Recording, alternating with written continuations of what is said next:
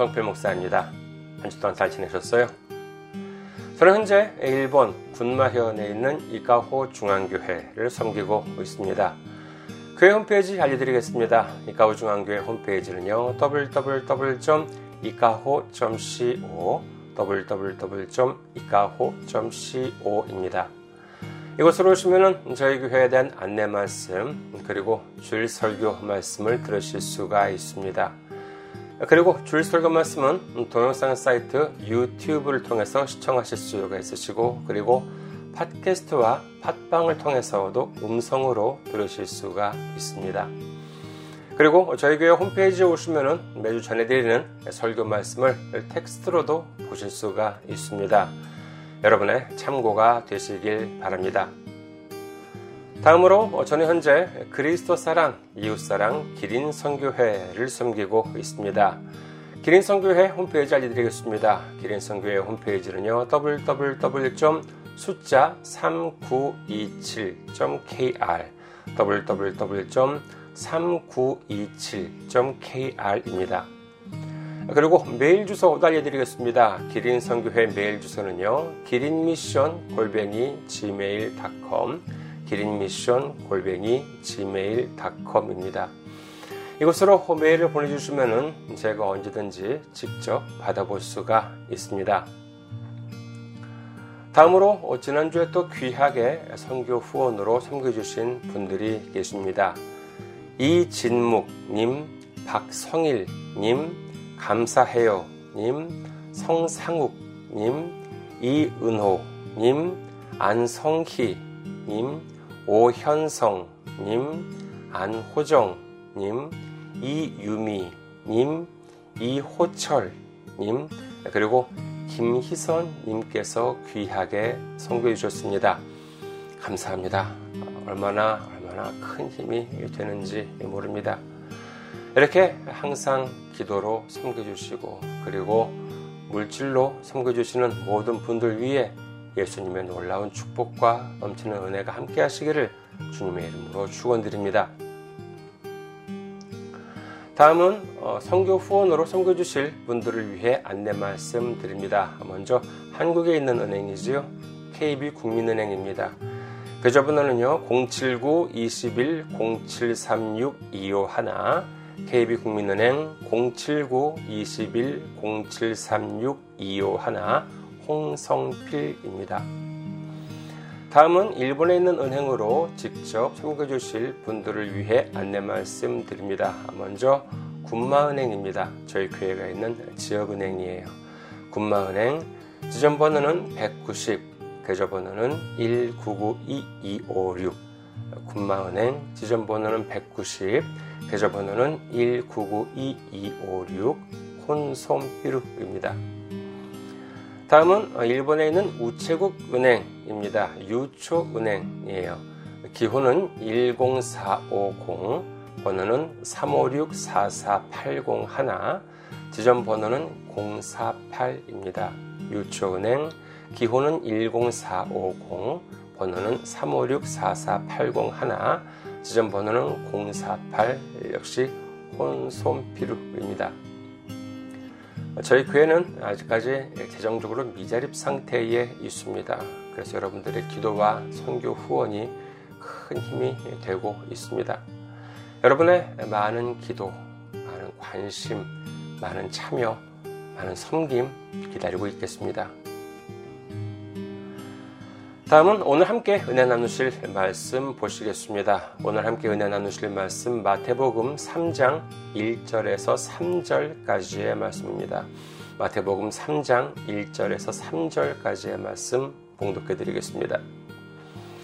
그때 세례 요한이 이르러 유대 광야에서 전파하여 말하되 회개하라 천국이 가까이 왔느니라 하였으니 그는 선지자 이사야를 통하여 말씀하신 자라 일러스되 광야에 외치는 자의 소리가 있어 이르되 너희는 주의 길을 준비하라 그가 오실 길을 곧게 하라 하였느니라. 아멘. 할렐루야. 주님을 사랑하시면 아멘 하시기 바랍니다. 아멘. 오늘 저는 여러분과 함께 복음서 강의 여덟 번째 시간으로서 회개와 천국이라고 하는 제목으로 은혜를 나누고자 합니다. 세례 요한은 광야에서 복음을 선포함에 있어서 그 첫 마디가 회개와 천국이었습니다. 그런데 생각하고 보면은요, 이 두 단어의 조합, 좀 적지 않게 특이하지 않습니까? 어, 만약에 회개하라, 심판날이 가까이 왔느니라 라고 한다거나 기뻐하라, 천국이 가까이 왔느니라 라고 한다면 좀 이해가 될 것도 같아요. 아, 뭐 심판날이 가까이 왔으니 어서 빨리 회개해. 또는 천국이 가까이 왔으니까 기뻐하라. 뭔지 이렇게 본다면 좀 더 자연스럽지 않습니까? 그러나 세례 요한은 굳이 이 회개와 천국이라고 하는 두 단어를 가지고 왔어요. 그렇다면 그는 잘못된 단어 선택을 한 것일까요? 아니에요. 그렇지가 않습니다. 그 이유는 바로 이 성경을 보시면 알 수 있습니다. 예수님께서는 이제 요한으로부터 세례를 받으신 후 공생애를 시작하시게 되는데 그때 예수님의 첫 외침이 무엇이었습니까? 마태복음 4장 17절 이때부터 예수께서 비로소 전파하여 이르시되 회개하라 천국이 가까이 왔느니라 하시더라. 이 말씀을 보세요. 이는 세례 요한이 외치던 것과 똑같은 말씀을 하시지 않습니까? 그러니까 이를 보더라도 회개와 천국이라고 하는 조합은 이 잘못된 것이 아닌 오히려 반드시 필요한 관계에 있다는 사실을 알 수 있는 것입니다. 그렇다면 이 세례 요한이 외쳤던 회개와 천국이라고 하는 것은 어떤 관계에 있는 것일까요? 이는 어렵지 않습니다. 회개와 천국이라고 하는 것은 서로에 있어서 인과관계에 있다고 할 수 있기 때문입니다. 자, 인과관계라고 하는 것이 무엇입니까? 그것은 바로 원인과 결과의 관계인 것이지요. A라고 하는 원인이 있었고 B라고 하는 결과가 있었을 때 만약에 A라고 하는 원인과 B라고 하는 결과가 아무런 관련이 없다면은 A와 B는 인과관계가 없다라고 하는 것이 되지만은 A라고 하는 원인이 있었기 때문에 B라고 하는 결과가 발생했고 만약에 A라고 하는 원인이 없었다면은 B라고 하는 결과도 없었을 것이다 라고 했을 때 A와 B는 인과관계에 있다라고 할 수 있는 것이지요. 그런데 여기서 회계와 천국이라고 하는 것이 서로 인과관계에 있다고 한다면 어떻게 되겠습니까? 그것은 바로 회계가 있어야지만 천국에 들어갈 수가 있고 회계가 없다면 천국에 들어가지 못한다라고 하는 뜻이 되는 것이지요. 여러분, 우리에게 있어서 구원이라고 하는 것이 무엇입니까? 이는 바로 천국, 하나님 나라에 들어가는 것 아니겠습니까? 우리는 이 목적에서 흔들리면 안 됩니다. 예를 들어서요, 뭐 내일이라도 뭐 동네 대학 입시학원 앞에 가서 거기 오는 학생들한테 한번 물어보세요. 야, 너는 왜 이 입시학원에 오냐? 이렇게 물으면 뭐라고 하겠습니까? 뭐 일본에서 저희 집, 그, 저희가 살고 있는 집 근처에도 뭐 이 주변에서는 그래도 그나마 꽤 규모가 있는 편에 속하는 입시학원이 하나 있는데 입시철 같은 경우에는요, 그 수업이 끝나는 시간대, 참 늦은 시간대임에도 불구하고 그 주변 일대에 차들이 아주 그냥 줄을 섭니다. 모두 다 이 아이들을 데리러 온 부모님 차들이지요. 뭐 큰 도시 같은 경우는요, 뭐 대중교통수단이 많기 때문에 그런 일은 별로 뭐 없겠습니다만은 여기 그 저희가 살고 있는 군마 같은 경우 보면은요 자동차 사회이다 보니까 멀리서도 부모님들이 다 이렇게 데리러 오고 이제 그래요 차로 이렇게 데리러 옵니다. 근데 그렇게 학생 본인만이 아니라 부모님들까지도 고생하면서 대입학원에 다니는 이유가 무엇이겠습니까?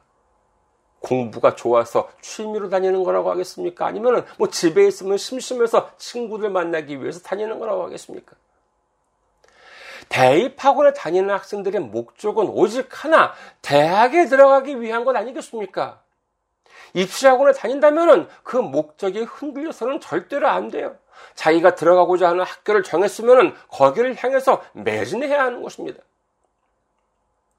우리에게 있어서 믿음 생활도 역시 마찬가지입니다. 여러분, 교회에 왜 옵니까? 예배를 왜 드립니까? 성경을 왜 읽습니까? 뭐 믿음이 무슨 뭐 취미 생활입니까? 일요일에 심심해서 집에 혼자 있으면 뭔가 허전해서 나들이 삼아 교회에 나오고 예배도 드립니까? 생각해 보십시오. 교회가 어떤 곳입니까? 사도행전 20장 28절 여러분은 자기를 위하여 또는 온 양떼를 위하여 삼가라 성령이 그들 가운데 여러분을 감독자로 삼고 하나님이 자기 피로 사신 교회를 보살피게 하셨느니라. 교회는 친목 모임이 아닙니다. 동네 경로당도 아니에요. 교회는 바로 하나님께서 자신의 피로 교회를 사신 것이다. 이렇게 성경 기록합니다. 그러니까 예수님이 십자가에 못 박히심으로 말미암아 그 대가로 세워진 것이 바로 교회인 것이지요.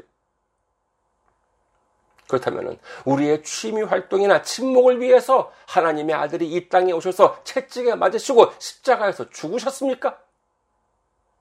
아니요, 그렇지 않습니다. 그것은 바로 우리의 죄를 해결하고 우리를 구원에 이르게 하기 위해서인 줄 믿으시기를 주님의 이름으로 축원합니다. 예수님은 우리를 위해서 예수님께서는 이 목적을 위해서 목숨을 걸었어요. 아니, 실제로 목숨까지 내놓으셨습니다. 그런데 우리가 그 뒤에서 심심풀이로 믿음을 생각하게 된다면 이 얼마나 심각한 문제입니까? 고린도전서 9장 24절 운동장에서 다름질하는 자들이 다 달릴지라도 오직 상을 받는 사람은 한 사람인 줄 너희가 알지 못하느냐 너희도 상을 받도록 이와 같이 다름질하라 우리도 주님께서 예비해 주신 상을 받을 수 있도록 있는 힘을 다해서 믿음의 다름질을 하는 여러분 되시기를 주님의 이름으로 축원합니다. 자, 그렇다면 우리가 받는 상이란 무엇이겠습니까? 그것은 바로 천국입니다. 대입학원에 다니는 학생들이 대학에 들어가기 위해서 노력한다고 한다면 우리는 천국 하나님 아버지의 나라에 들어가기 위해서 달려가야 하는 것이지요. 열심히 공부했는데도 대학에 들어가지 못한 것처럼 열심히 믿음 생활을 했음에도 불구하고 천국에 들어가지 못한다면 무슨 소용이 있겠습니까? 그래요. 뭐 대학이야. 뭐 다음번에도 기회가 있을 수 있고 그리고 요즘 뭐 꼭 대학이 아니더라도 여러 가지 선택지가 많이 있지 않겠습니까? 하지만 믿음에 있어서는 다른 선택의 여지가 없습니다. 천국에 가야만 해요. 주님의 나라에 들어가야지만 되는 것이지 그 외에는 아무런 의미가 없는 건 아니겠습니까? 그렇다면 어떻게 해야 들어갈 수 있는가 하는 것이 문제인데 천국이라고 하는 결과 이를 얻기 위해서는 어떤 원인이 있어야 한다고 말씀드렸습니까? 예, 그렇습니다. 바로 회개가 있어야 한다는 것이지요. 이 회개와 천국이 서로 원인과 결과의 관계가 있다고 한다면 우리가 말할 수 있는 것은 단 하나입니다. 그것은 바로 회개 없이는 절대로 천국에 들어갈 수가 없다는 것이에요. 그런데 말이에요. 사람들은 회개를 잘 안 하려고 하는 경향에 있습니다. 여기에는 크게 두 가지 원인이 있지 않을까 합니다. 첫째는 자기 자신이 항상 옳다고 생각하기 때문입니다. 여러분께서 생각하시기에 회개는 어떤 사람이 해야 하는 것 같습니까? 그렇죠. 뭔가 잘못한 것이 있는 사람이 하는 것이 회개 아니겠습니까? 잘못한 것이 없다면 뭐 회개할 것도 없다고 하겠지요. 이와 같은 경향 어디서 많이 보냐 하면은요, 의외로 이 믿음이 있는 사람들에게서 많이 볼 수 있는 것 같습니다. 자기는 항상 옳아요. 다른 사람들이 잘못했지 자기 자신은 잘못한 것이 없다라고 하는 상당히 특이한 믿음입니다. 예를 들어서요. 교회에서 보시면 어떻습니까? 아직도 제가 기억이 남는 것이 있는데 한국 어느 교회에서 담임 목사님이 은퇴하시면서 자기 아들에게 담임 목사 자리를 물려주었어요. 뭐 사실 이와 같은 일은 그 이전에도 이미 다른 몇몇 교회에서 뭐 있어 왔던 일이지요. 그런데 이를 가지고 주일날 그 교회 앞에서 마이크를 들고 비판을 하고 그래요. 뭐, 그래요. 뭐, 교회에서는요, 다양한 의견을 가진 사람들이 있을 수 있지요. 뭐, 오히려 그런 사람들이 입을 막는다면은 그것 또한 문제라고 할 수 있을 것입니다. 하지만 여기에는 음, 흥미로운 사실이 있습니다. 그게 뭐냐 하면은요, 그 마이크를 들고 큰 소리로 비판하는 사람들은 이 사람들 그 교회 교인이 아니라는 거예요. 다른 무슨 뭐 기독교 단체인지 하는 곳에서 나와서는 자기가 다니는 교회도 아닌데도 남의 교회 앞에서 와서 그렇게 마이크를 들고 큰 소리로 비판을 하고 그런다는 것입니다. 좋습니다. 그분들의 주장을 자세히 듣지는 못했습니다만 만약에 그분들의 말이 100% 맞다고 가정을 해보죠. 사실관계부터 시작해서 모든 주장이 다 합당하다. 이렇게 가정을 해보도록 하겠습니다. 하지만 그렇다고 해서 그 사람들이 하는 행동을 올바르다고 할 수 있을까라고 하는 의문이 드는 것이지요. 그 이유는 뭐냐 하면은요, 만약에 그 사람들이 비판하고 있는 그 교회가 뭐 담임 목사 위임이나 기타 여러 사항에 대해서 결정을 하는 데 있어서 무슨 불법 행위가 있었다고 한다면 어떨까요? 회의실에 흉기를 들고 들어가서 협박을 했다거나 사람들 입을 틀어막고 뭐 손발을 묶어놓고 어, 한다 뭐 그런 상태에서 아니면 아니면 뭐 문을 잠가놓고 부당하게 뭐 안건을 강압적으로 탕탕탕 이렇게 하고 통과시켰다라고 해보십시오. 만약에 그럴 경우라면은 이는 뭐 비난받아 마땅합니다. 이와 같은 일이 뭐 실제로 벌어졌다라고 한다면요, 이거 뭐 비난 정도가 아니라 뭐 형사 고발까지도 할 수 있는 건 아니겠습니까?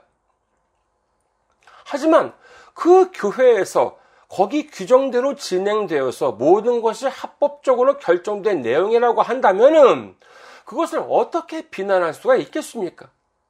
그것도 그 교회 성도도 아니고 외부인이 말이에요. 그럼에도 불구하고 남의 교회 앞에서 그렇게 비난하고 하는 이유가 무엇이겠습니까? 그것은 바로 그 교회 사람들은 틀렸고 자신들이 옳다고 생각하기 때문 아니겠습니까? 제가 설교를 이렇게 동영상으로 이렇게 촬영을 해서 인터넷에 올리고 하면은요, 격려도 해주시는 분들도 계시지만은 간혹 메일이나 댓글을 통해서 지적을 하시는 분들이 계십니다. 뭐 그와 같은 지적이나 비판이 좀 이렇게 성경적이고 어 그러면은 뭐 제게도 이렇게 도움이 될 것 같은데 대부분 보면은요 좀 다소 벗어난 경우를 볼 수 있습니다. 어, 만약에 제가 20대 때라면은 20대 때 저라면은요 저는 끝까지 그런 분들과 논쟁을 벌일 수도 있었겠지요. 그때는 정말 이렇게 특별히 그 시사적인 그런 부분에 대해서는 인터넷으로 상당히 논쟁을 많이 벌였던 것 같습니다. 아주 그냥 하나하나 조목조목 근거를 제시해 가면서 철저하게 그리고 집요하게 끝까지 반박하고 물고 늘어지고 그랬지요. 제 성격이 좀 그랬었습니다. 그와 같은 기억 때문에서 그런지 지금도 이렇게 다른 사람들이 써놓은 글을 본다거나 아니면은 저에 대해서 이렇게 좀 비판적인 글을 이렇게 보면은요, 그 글들의 이렇게 허점들이 보여요. 뿐만 아니라, 아, 이 사람한테는 어떤 부분을 어떤 식으로 공격을 하면은 가장 큰 상처를 입힐 수 있을까라고 하는 점까지도 대충 이렇게 짐작이 하기도 합니다. 참 성격이 좀 못됐죠, 그렇죠? 그렇다면은 요즘도 그런 논쟁을 벌이느냐라고 하면은요 아니요 안 합니다. 어, 얼마 전에도요 인터넷에 어떤 분으로부터 그런 일이 있었는데 누군가가 제게 어떠한 비판이나 부정적인 지적을 하면은요 제 답변 하나입니다. 뭐냐면은요 예 귀하의 의견을 존중합니다라고 하는 음, 내용의 글을 씁니다. 이는 무슨 뭐 형식적인 그런 것이 아니라 그게 제 본심이에요. 아, 제가 뭐 항상 옳다고 감히 어떻게 장담할 수 있겠습니까? 그래서 저는 상대방의 의견을 존중한다 라고 하는 말씀을 드려요. 그러면 대부분 거기서 논의는 끝이 납니다. 예수님은 다음과 같이 말씀하십니다. 마태복음 7장 2절. 너희가 비판하는 그 비판으로 너희가 비판을 받을 것이요. 너희가 헤아리는 그 헤아림으로 너희가 헤아림을 받을 것이니라. 예수님께서는 비판을 하지 말라고 하십니다. 하지만 그럼에도 불구하고 하물며 교회에서까지 상대방에, 상대방에 대한 비판이 넘치는 그 이유가 무엇입니까? 그것은 바로 자기 자신이 의인이라고 생각하기 때문 아니겠습니까? 그러나 성경은 뭐라고 기록합니까? 우리 잘 아는 말씀이잖아요. 로마서 3장 10절. 기록된 바 의인은 없나니 하나도 없으며. 그렇습니다. 의인은 없습니다. 생각해 보세요. 의인의 반대말이 무엇입니까? 바로 죄인이잖아요. 의인이 없다는 것은 다시 말해서 죄인이 아닌 사람은 없다는 뜻입니다. 그런 사람 하나도 없어요. 모두가 다 죄인입니다. 그러니까 예수님의 피 없이 구원받을 수 있는 사람은 단 한 사람도 없다는 뜻입니다. 그런데도 어떻게 남들은 틀렸고 자기 자신만이 옳다고 말하면서 다른 사람을 비판하고 비난할 수가 있겠냐라고 하는 것이지요. 다음으로 이 회개를 하지 않는 사람들의 두 번째 이유는 뭐냐? 좀 특별하다고 할 수 있겠는데 그것은 바로 회개할 필요가 없다. 이렇게 생각하는 사람들이 있기 때문입니다. 회개할 필요가 없다라고 하는 사람들. 그 사람들의 말을 한번 들어보실까요? 여러분께서는요, 이 주장에 대해서, 그 사람들의 말하는 이 주장에 대해서 이상한 점이 있는지 없는지 한번 자세히 들어보시기 바랍니다. 자, 지금부터 말씀드릴게요. 자, 예수님은 우리의 모든 죄를 십자가에서 다 사해 주셨습니다. 믿으시면 아멘 하시기 바랍니다. 히브리서 7장 27절 그는 저 대제사장들이 먼저 자기 죄를 위하고 다음에 백성의 죄를 위하여 날마다 제사 드리는 것과 같이 할 필요가 없으니 이는 그가 단번에 자기를 들여 이루셨습니다. 과거에는 제사장들이 제물을 드리면서 속죄하였지만 예수님께서는 십자가에서 우리의 모든 죄를 해결해 주셨기 때문에 이제 우리는 더 이상 죄인이 아닙니다. 구원받은 의인입니다. 예수님께서는 십자가에서 단번에 완전한 제사를 들어주셨기 때문에 우리는 더 이상 반복해서 회개할 필요가 없게 된 것입니다. 할렐루야! 자, 이 주장에 대해서 좀 이상한 것이 있습니까? 없습니까? 이런 주장을 어떤 사람들이 하냐 하면은요, 예전에 그 세월호 사건 때 많이 나왔던, 이른바 구원파 사람들이 이런 주장을 해요. 자기들은 이미 구원을 받았기 때문에 더 이상 회개할 필요가 없다는 것입니다. 뭐 이렇게 말하면은요, 구원파에서는 아, 자기들은 그렇게 말한 적 없다라고 하는데, 아이, 왜요? 저도 직접 그 사람들의 설교를 들은 적이 있습니다. 뭐, 그 구원파 지금 대표적인 사람 박모 씨 있잖아요. 이 사람 얘기도 뭐 들어봤습니다. 설교도 많이 들어봤어요. 그런데 그와 같은 주장을 실제로 합니다. 그리고 이 사람들은 어떤 무슨 뭐 설교 영상 같은 것을 보고 있으면은요, 어느 순간 막 구원의 확신이 확 들게 된다는 것입니다. 그 뭐냐 하면은요, 그게 바로 그 순간 구원을 받았다라고 하는 증거라는 것이지요. 그래서 그 사람들은 자신이 몇 날 며칠 언제 구원받았다라고 하는 것을 뭐 아주 외우고 다닌다라고 하는 말을 들은 적이 있습니다. 하지만 이게 정말 성경적이냐라고 하는 것이지요. 자, 우리 오랜만에 그 질문을 한번 해보도록 할까요? 지난 로마서 강해 때 몇 번이고 제가 드렸던 질문입니다. 자, 하나님으로부터 의롭다고 여기심을 받았다라고 하는 것은 무슨 뜻이라고 했지요? 다시 한번 제가 말씀드릴까요? 하나님으로부터 의롭다고 여기심을 받았다라고 하는 것은 무슨 뜻입니까? 예, 이는 바로 구원받을 자격, 천국에 들어갈 자격이 주어진다라고 하는 뜻이라고 말씀을 드렸습니다. 로마서 5장 9절 그러면 이제 우리가 그의 피로 말미암아 의롭다 하심을 받았으니 더욱 그로 말미암아 진노하시면서 구원을 받을 것이니 우리는 우리의 노력으로 의롭다함을 받을 수 없지만은 예수님의 피로 말미암아 의롭다 하심을 받았다 이렇게 성경은 기록합니다. 즉 예수님의 피로 말미암아 구원을 받을 자격, 천국에 들어갈 자격이 주어졌다라고 하는 뜻이지요. 하지만 여기서 중요한 것은 뭐냐 하면은 그럼 지금 우리가 있는 곳이 천국입니까? 아니에요. 이는 말하자면은 뭐 대학 입시나 회사 입사 시험에서 합격은 했지만은 아직 들어가지는 않은 상황이에요. 합격을 해도 아직 안 들어갔다면 그 학교 학생이 아니고 그 회사 직원도 아니잖아요. 마찬가지로 천국에 들어갈 자격은 있지만은 아직 천국에 들어가지 않았다면은 여전히 천국 백성은 아닙니다. 아직까지는 우리는 불완전한 존재에 불과한 것이지요.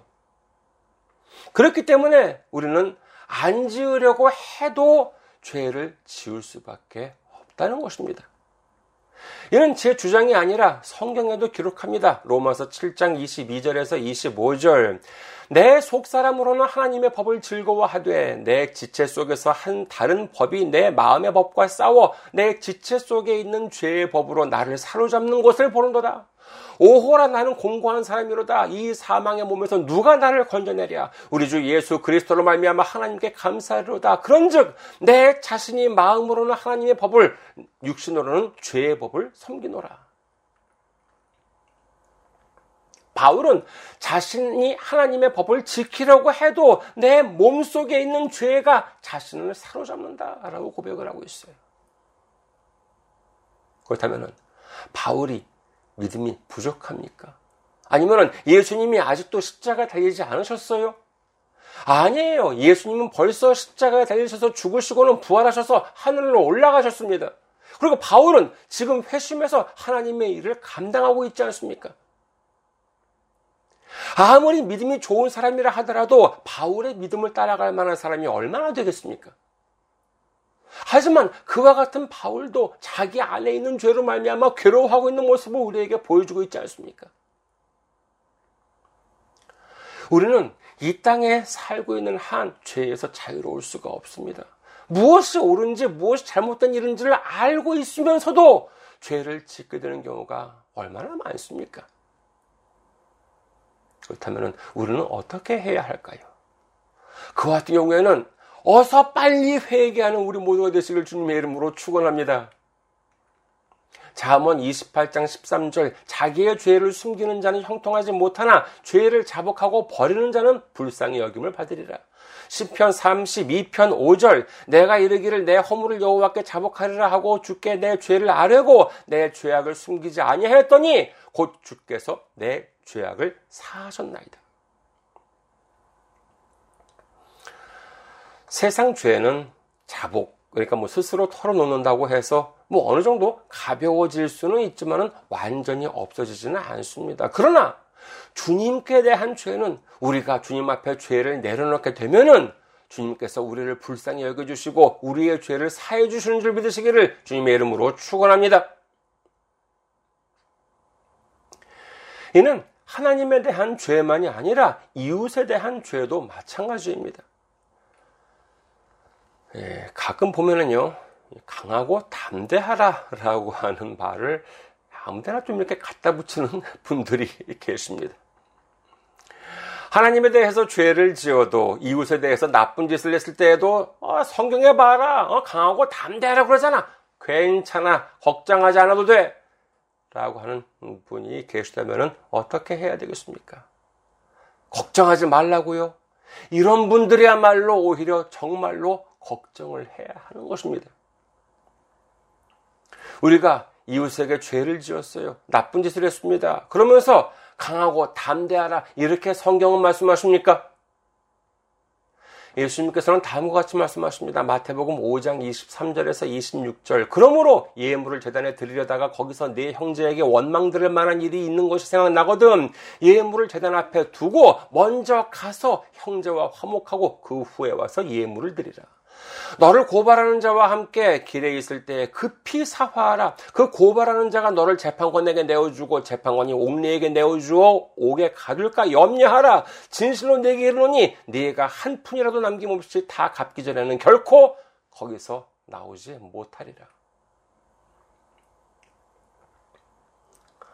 내가 교회에서 예배를 드리려고 해요. 그런데 내가 내 이웃에게 죄를 지은 것이 생각났어요. 그럴 때는 어떻게 하라고요? 괜찮대요?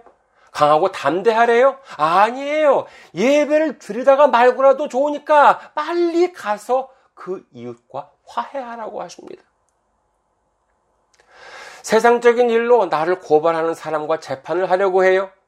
그런데 걱정 마. 재판은 이길 거야. 그러면서 강하고 담대하라고 하십니까? 아닙니다. 법원에 도착하기 전에 빨리 화해하라. 이렇게 말씀을 하세요. 잘못했다가 지게 되면 다 빼앗길 수도 있을지도 모른다. 라고 하면서 염려하라고 말씀하고 계시지 않습니까? 세상에는요, 죄를 지으면서도 강하고 담대한 사람들이 있습니다. 예를 들어서 불륜을 저지르는 사람들은 어떻습니까?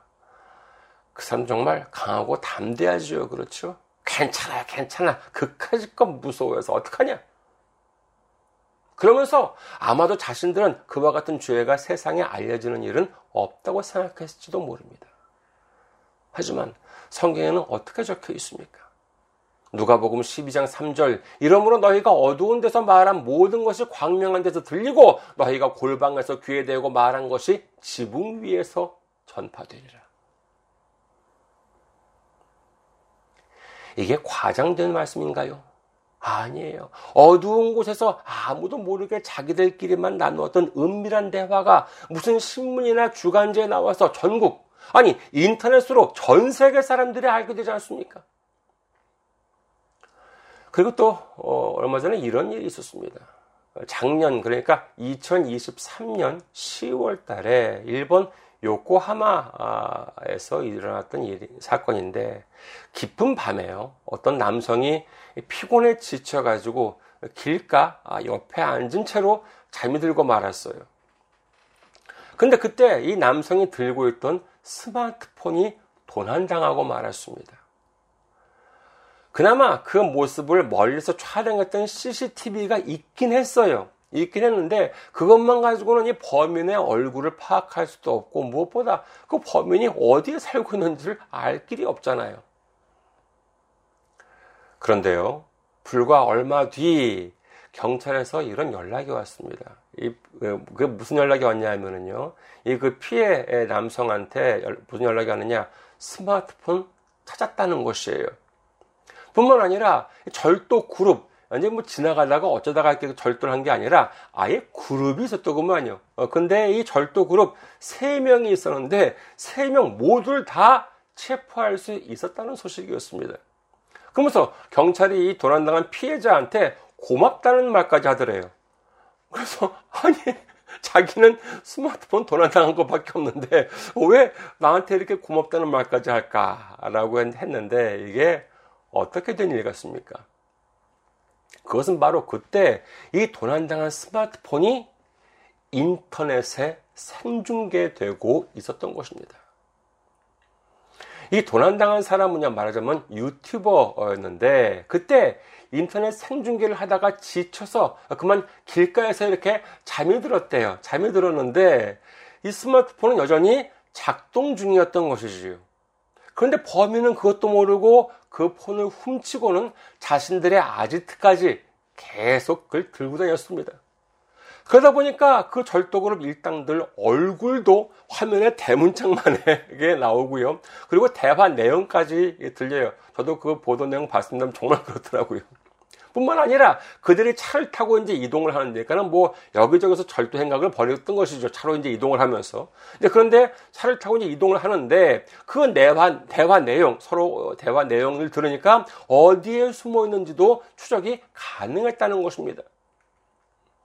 그런 상태로 무려 1시간 반 동안 그 폰이 켜진 채로 모든 것을 촬영했다고 하는데 이게 인터넷으로 생중계가 되고 있다고 하니까는 그걸 보고 있는 사람들도 있었을 거 아니에요. 그러면 몇 명이 그때 그 장면을 보고 있었냐 하면은 무려 80명이나 그 장면을 보고 있었다는 것입니다. 그리고 그 중에서 한 사람이 경찰에 신고를 했다. 아, 이렇게 해가지고 이제 사건이 이제 해결이 되게 된 것이지요. 하지만 그 절도범들은 그 사실을 몰랐습니다. 자신들의 얼굴이나 목소리를 수십 명이 그것도 생중계로 지켜보고 있다는 사실을 전혀 알지 못하고 그저 강하고 담대하게 범죄를 저질렀던 것이지요. 여러분, 강하고 담대하라라고 하는 말씀은요, 그렇게 나쁜 짓을 저지르거나 다른 사람에게 상처를 줄 때 쓰는 말이 아니에요. 그것이 아니라 바로 주님의 일을 감당할 때 적용되는 말씀이라고 하겠습니다. 예를 들어서 뭐 제 경우를 본다면은요 전도를 나갈 때뭐 인터넷으로 아니면 인터넷으로 전도 메일을 보낼 때 같은 경우라고 할 수 있지 않을까 합니다. 솔직히 밖에 나가서요 전도지를 돌리게 되면은요 뭐 기쁜 마음도 솔직히 있습니다. 아, 그렇지만 때로는 또뭐 일본 사람 또 누가 또 뭐 안 좋은 소리라도 할까 하고 이렇게 좀 불안한 마음이 들기도 해요. 그리고 인터넷으로 뭐 메일을 보낼 때는 뭐 더 하지요. 아휴, 또 무슨 뭐 또 싫은 소리, 또 험한 소리라도 듣게 될까라고 하는 불안감이 왜 없겠습니까? 하지만 이 모든 것을 다 주님께서 허락하신 것이고 주님께서 주신 지혜대로 내가 감당하도록 하셨다라고 한다면은 뭐 강하고 담대해야지요. 무슨 일이 있더라도 주님께서 지켜주실 것이다. 라고 하는 믿음을 가지고 감당해 나아가야 하지 않겠습니까? 그러나 우리가 하나님께 잘못한 것이 있으면 그럴 때는 더 늦기 전에 회개해야 하고 그리고 이웃에게 잘못한 것이 있으면 어서 사과하고 화목해야 합니다. 로마서 12장 18절 할 수 있거든 너희로서는 모든 사람과 더불어 화목하라. 비판하고 비난하고 상처 주는 데 담대해 주는 것이 아니라 오히려 잘못을 발견하면 회개하고 사과하고 화목하는 여러분 되시기를 주님의 이름으로 축원합니다. 우리는 구원을 받아야 합니다. 천국에 들어가야 합니다. 하지만 이를 위해서는 회개가 먼저다. 이렇게 성경은 말씀하고 계시지 않습니까? 요한계시록 22장 12절 보라 내가 속히 오리니 내가 줄 상이 내게 있어 각 사람에게 그가 행한 대로 갚아주리라. 주님은 곧 오신다고 말씀하세요. 속히 오신다고 하세요. 그리고 행한 대로 갚으시겠다고 하십니다. 이제 더 늦기 전에 비판과 비난에 앞장서는 것이 아니라 하나님과 이웃의 회개와 화목의 본을 보이는 삶을 통해서 장차 주님께서 예비하신 놀라운 상을 모두 받으시는 우리 모두가 되시기를 주님의 이름으로 축원합니다. 감사합니다. 항상 승리하시고 건강한 모습으로 다음 주에 뵙겠습니다. 음.